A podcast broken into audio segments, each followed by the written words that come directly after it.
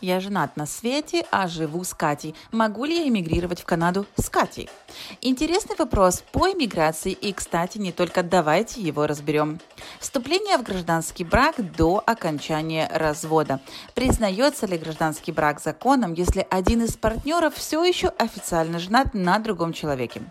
Интересно, но по Уголовному кодексу, конечно, полигамия означает состояние брака с более чем одним человеком одновременно, и она запрещена в Канаде, а также подлежит лишению свободы сроком до 5 лет.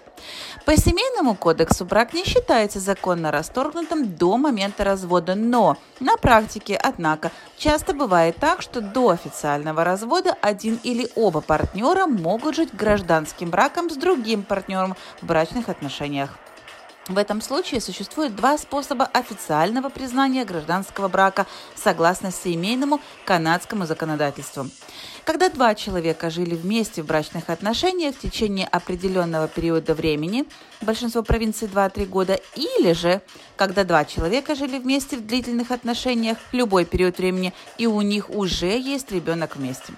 В некоторых провинциях, таких как Онтарио, женатые люди могут также иметь признанного гражданского супруга еще до развода с первым супругом, если они живут раздельно.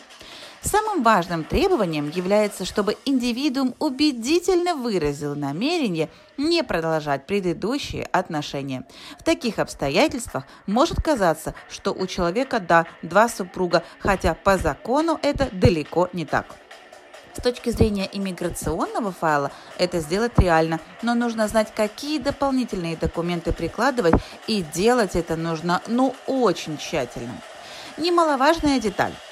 Согласно провинциальному семейному законодательству, вы всегда несете ответственность за поддержку своих собственных детей, независимо от того, живете вы с ними или нет.